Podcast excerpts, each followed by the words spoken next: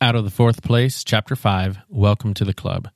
You remember sociologist Ray Oldenburg's model describing the various places that people live, work, and play. The first place is the home, private life. The second place is work or school, productive life. The third place is the pub, the cafe, the park, what he calls informal public life. Oldenburg's focus in his book, The Great Good Place, is on the third place. He lets you experience the smells, tastes, laughter, and conversation of the French cafe, the historic German American beer garden, and the English pub. When I first read his book, my longing to hang out in these third places was palpable. But I'm not writing about the third place, I'm writing about the fourth place.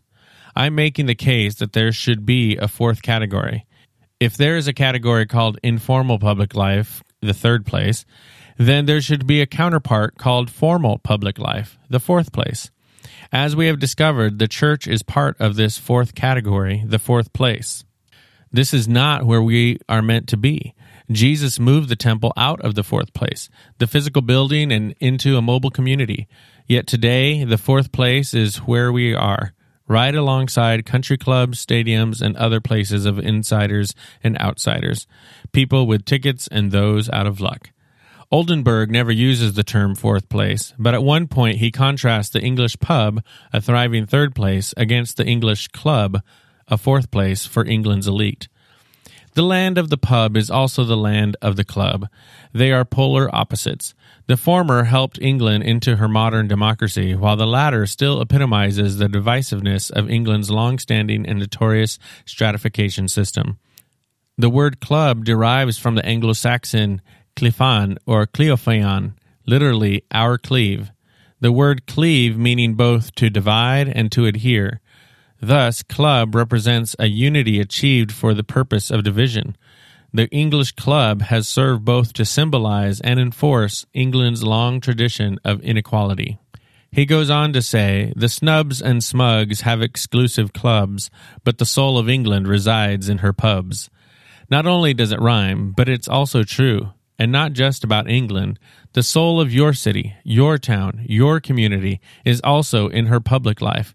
Regardless, for most of us, that's not where the church lives. No, instead, we are Oldenburg's club. We are the event in the building. This chapter begins part two of our journey through church media. Part one told the story of how the church got into the fourth place. Part two will detail the enormous impact of the fourth place on today's church. We will spend one chapter on each medium place, people, and practices. We begin here with place. The primary impact of Constantine on the church regarding place is that he changed the very definition of church from a community to a building, the fourth place. Constantine, the architect, built us a beautiful club, complete with an impressive and elaborate decorated clubhouse. The church left the regular rhythms of the first, second, and third places, and the world was redivided into sacred and secular. As Oldenburg says, a unity achieved for the purpose of division. In the process, the church received a new mission. Rather than seeking the kingdom of God spread into the diverse beauty of every culture, every place, our unintentional mission would be to get people to join our largely homogenous clubs. Attractional by nature. To incarnate is to become human. In the incarnation, Jesus left his heavenly throne and entered the mess of culture. He ate in homes, worked as a carpenter, and hung out on the shore of the Sea of Galilee and in the Garden of Gethsemane. Jesus lived his life among Jewish first, second, and third places. Everything he did was about going to people, not expecting them to come to him. This is what it means to be incarnational. We enter the world of the people we want to love and impact. We don't invite people to come to a holy place, the holy place goes to them. Attractional is just the opposite. In attractional ministry, the church building is seen as the holy center. Our efforts draw people toward our programs inside our buildings. We use personal invitations, mailers, signage, social media, and other means to get them to come to us. The website, the parking lot, the lobby, and the seating design all move people from the outside to the inside. Many churches and leaders are already aware of this. They have already identified their attractional tendencies and may have even adjusted their logo or preached a sermon series using words like missional and incarnational. What we often fail to realize, however, is that we cannot become incarnational simply by preaching different sermons or adjusting our mission statement. The medium is the message, and fourth places are attractional by nature. The rules of the fourth place. Fourth places, by their very existence, pull people toward their center. Why? Because we must convince people to leave their normal lives and join us in our place, like this. Note to the audio listener there's a chart again, the our place, their place, our thing, their thing, and there's huge arrows that are drawing people from the lower right quadrant, the their place, their thing, into the upper left quadrant, the our place, our thing. Clubs, teams, events, and associations all vie for the time of already busy people. So do churches. We purchase advertising space, billboards, and commercials. We pour our hearts into our logos and branding. Why? Because we have a difficult job. We must convince people that our fourth place is worth their time. Once we have them inside, the task is equally difficult. We must convince them that we are superior to the competition. We must convince people to stay and pay. Our financial bottom line, our very survival, depends on their paying membership. We use more spiritual words than these, of course, but anyone in ministry understands the pressure to self promote. Why do we do this? The reason is simple. The church now occupies the fourth place and therefore must operate according to the rules of the fourth place. If you work for a church and regret having to spend so much time, money, and personnel on branding, marketing, video, and production, the inconvenient truth is that as long as we occupy the fourth place, these functions will be our priority. It's in the fourth place DNA. A church without a footprint. While we are used to churches as centers of self promotion, let's stop and think for a minute. Can you imagine Jesus handing out flyers for an event? Can you imagine Jesus hyping up an upcoming concert? Can you imagine Jesus wearing a church t shirt with an awesome cross logo? Of course not. And it's not just because they weren't invented yet. The reason is because Jesus became a part of the world he wanted to touch. He didn't stand out and draw attention to himself through clever marketing. Clearly, mobs of people followed him everywhere. People tend to do that when you're healing their children and filling their starving stomachs. Yet, in all of this, Jesus never self promoted. When they wanted to make him king by force, he walked away. When they wanted him to perform, he refused. Jesus was not trying to get people to come to a separate place or event. He was trying to integrate his life with theirs. I want to share one of my favorite patristic writings. It is known as the Letter to Diognetus and was likely written around 130 AD by someone who identifies himself simply as a disciple of the apostles. It explains the early Christian attitude toward integration better than I ever could. Christians cannot be distinguished from the rest of humankind by country, speech, or customs.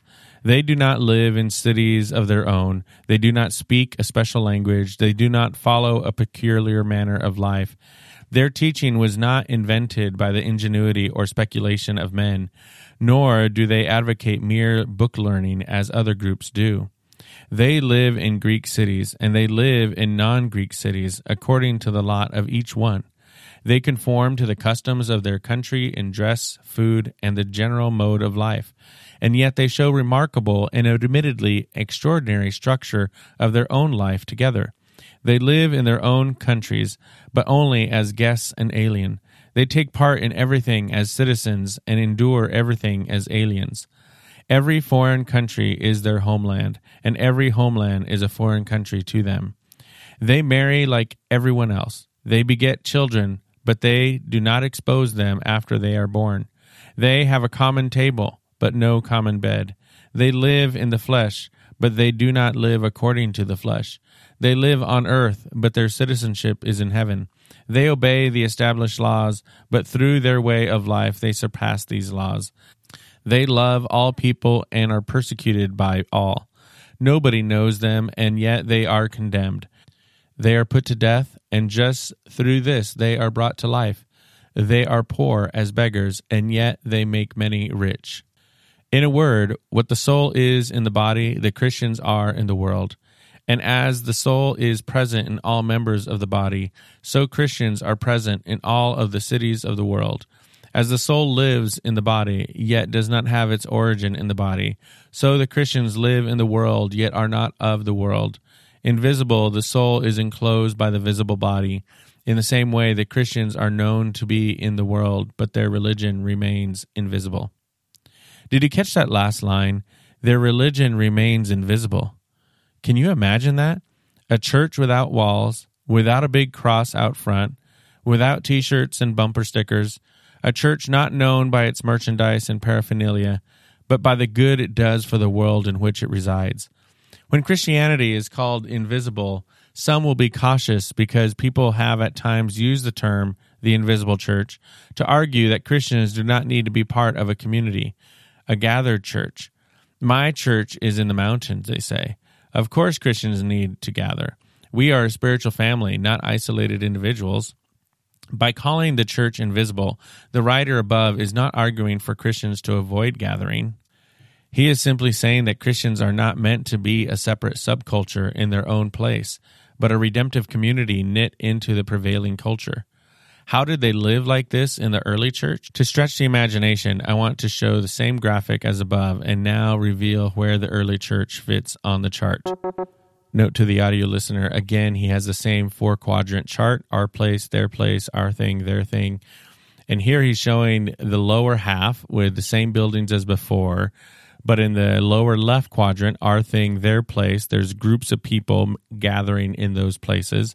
And then in the lower right side, the same buildings, coffee shops, houses, workplaces, he has individual people in each of those buildings in the their thing, their place quadrant. The early church had no fourth place, no religious zone. They only occupied the bottom two quadrants. They incarnated themselves into their world like Jesus. They still gathered, but they gathered in non religious spaces, the our thing, their place quadrant. This does not mean they never gathered in buildings. It means they did not create religious buildings called churches. Church was a who, not a what. I show groups on the left side and scattered dots on the right side to show that the church was the church wherever they were gathered or scattered. Church was not primarily an event, but a spiritual family. Families are still families whether they are doing things like communion, prayer, and teaching in buildings, or simply living their normal lives together. The early church had no Our Place quadrant. The top half of this chart didn't even exist. Can you imagine your Christian experience without your building? Now, I want to be clear God has done wonderful things in our buildings. I have been very impacted personally in religious buildings. I was raised there, went to youth group there, and had significant encounters with God there. For centuries, people have been experiencing God within the walls of church structures. God has used those buildings to serve our people, our communities, and our world in profound ways. This book is about a change in wineskin, not a change in wine. God has used our media to produce some beautiful wine. Regardless, I want to talk about the message of our medium or wineskin. What are our buildings saying? What is the world hearing? These questions become more important the wider the cultural gap grows between those inside the building and those outside it. To the degree that our buildings communicate that they are holy places, they inadvertently and sometimes advertently communicate that every other place is unholy. That's what temple media do. By creating a holy inside, they naturally create an unholy outside. The nature of the club is to divide insiders from outsiders, sacred from secular. Jesus came to proclaim a different message I love you before you get cleaned up. I don't need you to leave your world. I will teach you to redeem your world from the inside out. Think of how the message of a church gathering in a school differs from a religious building. Listen to the message inherent in the school medium. God cares about the world of our kids. God cares about education, not just Bible studies, but math and history and languages. The God that created science is actually pleased when his children study it. What about the message of a church gathered in a theater? God loves the arts. not just the ones labeled Christian, but ones that value the whole human experience of love, anger, beauty, tragedy, and death. God so values the human experience that he became a tragedy for us. He became death for us. Jesus, the Word of God, the radiance of his glory, a walking masterpiece. Do you see it? Christ himself came to affirm and redeem the human condition, not separate us from it. When we live and gather within cultural spaces, we proclaim the message of Jesus. God loved us enough to leave his own place and come to where we are. He became Emmanuel, God with us. The great irony is that when the church becomes invisible, entwined with the places of culture, Jesus finally becomes visible. People can finally see a God who cares about his beloved creation enough to get his hands dirty in it. The best place for the church is as a redemptive community, embedded within, not separated from, culture. We hear this concept echoed in the teachings of Jesus. Jesus said that the kingdom is like yeast in dough. You cannot see the yeast, but it causes the bread to rise. It fills the whole room with the delicious fragrance, even though it's invisible. Jesus said the kingdom is like salt. It makes everything taste delicious, but all you see is the food, not the salt itself. Christendom separated Christians into their own club. To stay with Jesus' metaphor, this would be like separating salt from food. Salt is wonderful as long as it is flavoring and preserving food. Salt by itself is disgusting. Yeast is miraculous when it makes bread rise. Yeast by itself is useless. Unfortunately, to many in our culture, Christians and their buildings are just as useless. An unsightly blight on the city a parking annoyance, an unfortunate city planning or zoning decision. Rather than observing a humble community loving and serving our neighborhoods, they see us striving for bigger and better buildings and performances. Wouldn't we rather they see Jesus? I wonder if our attractional nature might be backfiring on us. A sidebar Church and Other Places by Dudley Callison.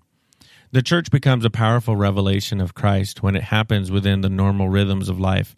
Rather than going to church, we become a spiritual family right where people live. In the first place, the phenomenon of house church, or what we call neighbor church, in my neighborhood is simply the gathering of people who share their faith with others who live nearby.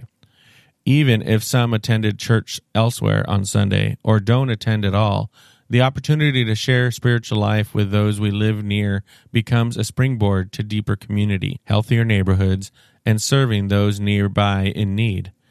In the second place, work.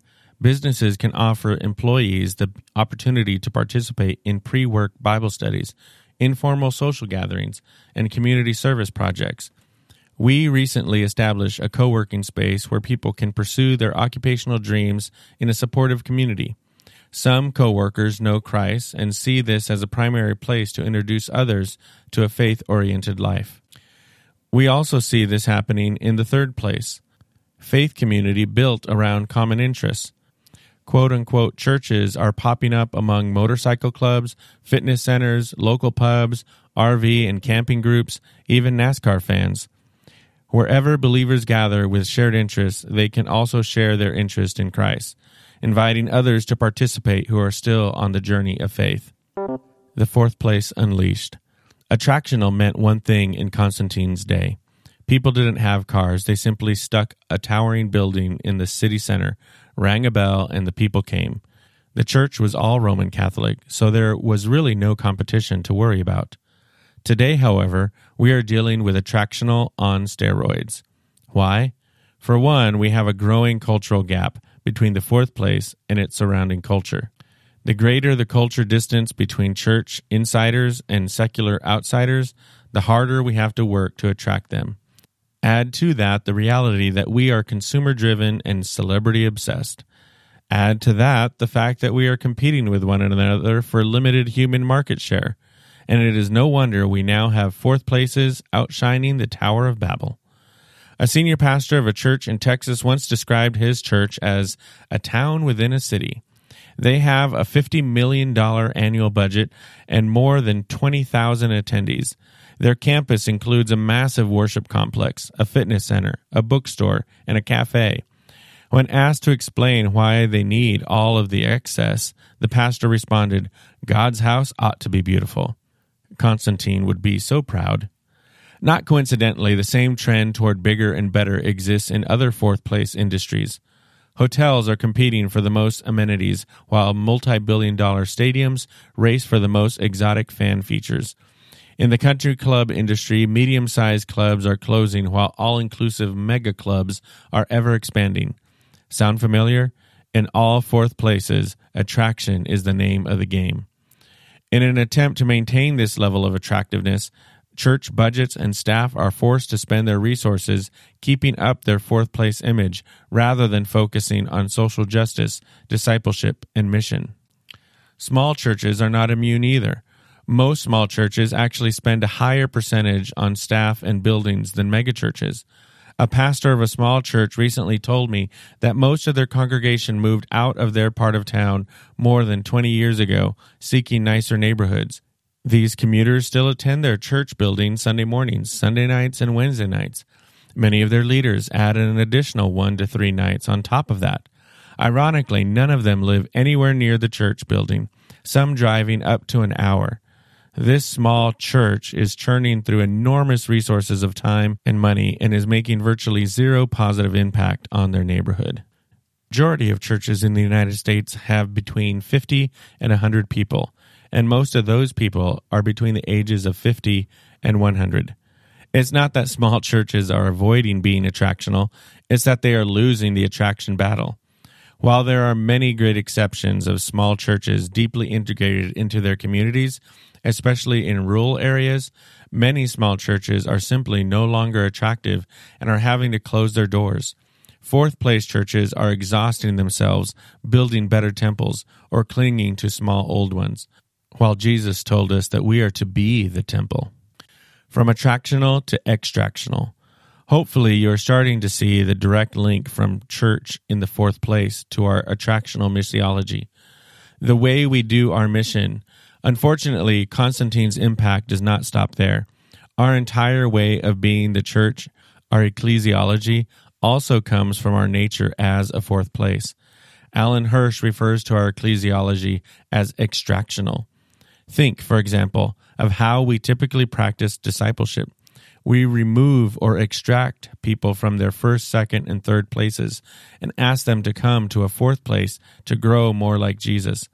Certainly, churches with strong small group ministries or missional communities meeting in homes are moving in the right direction. They are getting people into the first place together. Still, most churches use their buildings for almost everything classes, services, Bible studies, men and women's ministry events, you name it. Our primary mode of discipleship is extractional. We leave our families, wave to our neighbors, drive past the homeless, the workplace, the coffee shop, and the park on our way to the fourth place. Our missiology is attractional, and our ecclesiology is extractional. Our entire system is built to separate us from culture. We worship in the fourth place. We serve in the fourth place. We give to the fourth place. Church success has largely been determined by attendance and giving to the fourth place. Discipleship has been measured by Bible study hours logged in the fourth place. Evangelism means inviting people into the fourth place. It's no surprise we end up with more consumers than disciples. To make disciples, Jesus called people out of the crowds and onto the road. They watched him, walked with him, and healed with him. In the process, he wore down their racist, materialistic, religious selves until they had nothing left but love. Discipleship for Jesus was all about being a spiritual family right in the midst of culture. It was about a community of people taking risks in the real world with real people and real problems. It had very little to do with sitting in chairs in rows in a building. Service for Jesus was about justice for the oppressed, not becoming efficient parking lot attendants or tackling sound issues. We have built fourth place programs and called them evangelism and discipleship. One tries to save people and the other tries to grow people. Evangelism and discipleship, at their best, are not programs. They are part of a way of life and community. The reason the word evangelism gives people PTSD is because we have made it into a program and we made people our project. It was never meant to be this way. Jesus lived among people and loved them. We were attracted to his extraordinary way of life, like thirsty people to a glass of cold water. It was natural, not forced. It was real, not artificial. The nature of Christianity. Christianity, in its nature, is not an event in a building, but a people movement. It's not a subculture of people who like all the same types of non offensive music or non vulgar language or non dancing bodies. We are not cultural separatists. We are salt and light and yeast. We do not extract, we incarnate. We are not building owners, we are neighborhood stewards. We are the faith that didn't even have a name for its first decades. The early believers identified themselves as part of the way. It was years until they would first be called Christians. Even then, the name simply referred to their identity as followers of Christ, not a separate religion. Other religions look to their center when they pray. We look to our Father who is unseen. Other religions follow a guru in a holy building. We follow the way of life of a homeless man. Every other religion connects the place of its founders' life's events, and particularly their death, with its religious center. Christians don't have a Mecca. Christians don't even know where Jesus died and was buried. The tour guide will tell you they do, but they don't. Christians didn't even honor holy places until Constantine. In fact, it was his mother Helena who enshrined what she thought were the holiest places in, of Christianity the Church of the Holy Sepulchre, the tomb, and the Church of the Nativity, and more. Constantine commissioned basilicas to be built right on top of these holy sites. Talk about a cultural footprint. He built Rome right on top of Bethlehem. That is not irony, friends. That is a sign of the new wineskin under Constantine called Christendom, where Christianity imposes culture rather than integrates with culture. Jesus described his kingdom as yeast working through the entire batch of dough. He did not describe his kingdom as a gigantic loaf of bread bejeweled with fruits and nuts, squashing all of the smaller loaves into submission. The letter to Diognetus above should not be shocking if we were our students of the New Testament. Hebrews 11, 13 to 16 describes the people of faith. All these people still living by faith when they died. They did not receive the things promised, they only saw them and welcomed them from a distance. And they admitted that they were aliens and strangers on earth. People who say such things show that they are looking for a country of their own if they had been thinking of the country they had left, they would have had opportunity to return. Instead, they were longing for a better country, a heavenly one. Therefore, God is not ashamed to be called their God, for he has prepared a city for them. Christians are not destined to have their perfect dream home now. We are not supposed to sit back in our comfortable megachurch complexes. We are strangers on earth. We are a unique community, but without our own unique place. We sacrifice for each other more than those in a club would ever would, but we refuse to build ourselves a clubhouse. We don't need the fourth place. We can walk together as a community within the streets, homes, alleys, hospitals, and warehouses of our existing culture. As a church, we have drafted our own architecture, developed our own language, and created our own music subculture. We have separated schools, separated bookstores, separated clothing lines, separate movies, separate artwork, everything. You name it, we have a Christian version of it. Of course, the choices we have made to separate from culture are not all black and white. These are hard decisions. We may be making them because we think they will make us or our children be more holy or more safe. Regardless, Jesus is praying something different for us. In John 17, 15 through 18, Jesus prays, My prayer is not that you take them out of the world, but that you protect them from the evil one. They are not of the world, even as I am not of it. Sanctify them by the truth. Your word is truth. As you sent me into the world, I have sent them into the world. Christians must live with an unresolvable tension. We are not comfortable in the world. We want our own place, but we can't have our own place, at least not yet. Didn't Jesus long for his own home? Foxes have holes and birds of the air have nests, but the Son of Man has no place to lay his head, Luke 9:58 says. Didn't Paul want a comfortable home while he languished in prison? Of course, but in the meantime he was loving and serving his guards, reaching the members of Caesar's household with the gospel, and writing letters that make up half the New Testament. A visible community. When my family moved into our Tacoma, Washington neighborhood with six other families, we did so intentionally to place our community in the midst of people who did not know Christ. We didn't have a building to worry about. We were free to invest in our neighborhood. We served neighbors through block parties and enjoyed the existing rhythms of the community. Eventually, one of our group members headed up Safe Streets, a program to help neighbors watch out for each other. Another teamed up with neighbors to spearhead the annual garage sale. Still another started a club at the local elementary school where many kids got to meet Jesus. When Christianity became invisible by being worked into the dough of our neighborhood, people around us could finally see Christ. Neighbors watched as we walked to each other's homes for our weekly meal. They saw us clean up a neighbor's backyard full of old mattresses and a decade's worth of an abusive husband's junk. As our neighbors saw us, their casual observations turned into curiosity, curiosity to relationship, and relationship to discipleship. We didn't have a building we needed to attract them to, and we didn't have to extract them out of their world. Jesus came to them. How? Through us. That is how a Christian's approach to place is supposed to work. This is true not just of house churches. Do you need a larger place for your gatherings? Rather than creating another church building on another corner, consider asking the question What does my neighborhood need? Does your community need a place for kids after school? Maybe you build a community center, a third place instead of a fourth place. Does your neighborhood have people commuting hours away from their families for work? Maybe you build a co working space, a second place, and gather there with your community during non work hours, or a medical clinic, or a coffee shop. Are still, are you sure you need to own the building? Why not join people where they are already? Consider renting a place that already exists. Maybe there is a school available that would appreciate the extra rental income. Maybe there is a back room of a coffee shop. If you need a larger space, consider a convention center or hotel conference space. Whatever you build or rent, don't build it above them, build it among them, with them, and for them. Let your medium speak a new message. God still loves his good creation enough to become a part of it. Where are we going? For some of you, this is a very new way of thinking about church. For others, you have been in this dialogue for a long time. You are excited that we have named some of the issues you have felt. Perhaps you have been frustrated by church and now you are starting to dream again. Others will feel a little or maybe a lot of frustration. Maybe you agree with some or all of the problems I have presented. Okay, we are attractional. We are extractional. What in the world am I supposed to do about it?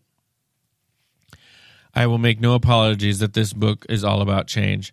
I am pushing pretty hard at times on some long accepted ways of being. Although I'm an idealist, I also understand a little bit about reality in the church. While God might be inspiring some of you toward radical wineskin altering changes, he might be stirring others towards more incremental or slower changes. This book will be helpful for both. We will go deep into the question how do we structure a church for the modern world that occupies only the bottom two quadrants? It would look like this. Note to the audio listener, he is showing the same diagram he showed previously in this chapter, where the buildings are only visible in the lower half, the their place, uh, groups of people in the our thing, their place, and individual people into their thing, their place. However, we will also ask the question what can established building based churches do to make their forms, their media speak a better message of integration. It's not like God hasn't used our buildings in amazing ways in the past. Of course, He has. But what can we do to help reach this next generation and align our media with our message? Hint it will have largely to do with shifting our emphasis in one, two, or all three of these directions. Note to the audio listener in this four quadrant diagram, he is showing the church in the upper left, our place, our thing quadrant, but then has arrows pointing to each of the other three quadrants. A down to our thing, their place, B across to our place, their thing, and C diagonal down to their place, their thing. Where are you? Okay, so that's where we're headed. Where are you now? In order to get anywhere, you first need to know where we are starting out. You have a unique situation. Your starting point is different from anyone else's reading this book. In order to seek God's direction for change, you first need to orient yourself as to your current church reality. Below, I will present a few common models of church and where they live on our chart. As we go through these options, I hope you will ask yourself where your past your or current experience of church fits. You could even go ahead and put an X on the chart to mark your starting place. Our thing, our place. The first option is the one we've been talking about the most. Maybe when I described the fourth place church, it was a no brainer. You thought, yes, that's us. It feels like everything about our church focuses on the event in the building. Our budget, time, and stress all point toward the weekend service. If that's true, you are somewhere in this area. Note to audio listener, this is a simple four quadrant, uh, but the only thing on here is the upper left that shows a church building in the Our Place, Our Thing. Our Thing, Their Place. Maybe your church is utilizing the first place, the home, for your small groups. Or maybe you meet in a school or other cultural venue for your gathering. If so, you might be somewhere in this gray region. Note to audio listener this four quadrant chart shows not only the our place, our thing with the church in it in the top left, but also in the, the bottom half where it shows the their place, their thing, and the our thing in their place. There is a broad range to this area. If your church invests a small amount of time in small groups, while most of the church energy and senior leadership focus goes toward the building and the building based events, you would still probably locate your church toward the upper range of the gray area. However, if your church has a more balanced approach, a church of groups, a simple church model, or practices missional communities and huddles, you might identify yourself closer to the bottom of the range. If you meet in a school and are intentional about integrating with their lives and events of that school, that would move you into the to the right, their thing. If you meet in a school, but that's the extent of the relationship, you would be further left toward our thing. Their thing, our place. This means that you own the facility and you allow other non religious organizations to do their thing in your building. Maybe you have a building, but you use it more like a community center. You run a public coffee shop, enjoy positive tenant relationships, or house the homeless. Maybe you actually run a functional hospital building or clinic, or happen to also use some of the space for church services. To the degree that your place is a legitimate first, second, or third place for someone else, you have moved to the right of this shaded area. Note to audio listener, this diagram shows only the church and some other school, coffee shop building in the our place, their thing quadrant in the upper right. Their thing, their place. This is normal life. This is where all humans of all races and religions live, die, and pay taxes. Some organizations very intentionally staff their ministries in order to better hang out and love people here. Many parachurch ministries fit this category. Young Life, for example, spends a lot of time and energy on relationships with kids in their world. They go to football games and hang out in the school cafeterias, even senior leaders office at coffee shops. They intentionally structure their organization to integrate with the world of the people they are trying to reach. If that's you, maybe you are in this area. Note to audio listener last diagram in this chapter, it shows the bottom half of the four part quadrant, uh, our thing in their place and their thing in their place. Again, there is a large variance. If your Young Life Club meets in a church building, that would push you toward our place. If your staff is great at contact work, meeting kids on their turf, that would push you toward their place. If you're finding it interesting that the parachurch largely occupies the same space as the early church, keep that thought in mind. There are many lessons the local church can learn from the parachurch as to how to structure themselves to integrate with our world. We will return to this idea later in the book. Along with many parachurch organizations, some missional churches, new monastic communities, and new parish or congregations would also locate themselves in this area. Where are you? Go ahead and mark an X on the graphic above to indicate your starting point. You may adjust this as we go along, especially when we factor in the other two media of people and practices, but this gives you a good way to initially orient yourself for the road ahead. Fourth place, people. Constantine had a dramatic impact on the modern church. We have now witnessed that impact as it relates to the medium of place. Instead of the church living among culture, we have been trying to welcome people to our clubhouse. We have too often become better at salesmanship than discipleship. Christendom, however, impacted much more than just place. Constantine's foundational shift also had a dramatic impact on our very idea of Christian leadership, our people. A church operating in the fourth place needs a certain type of leader to run it. Fourth places are complicated. Fourth places are demanding. Fourth places need to impress people if they're going to survive. Hiring someone like Jesus simply won't do. You need a Christian celebrity.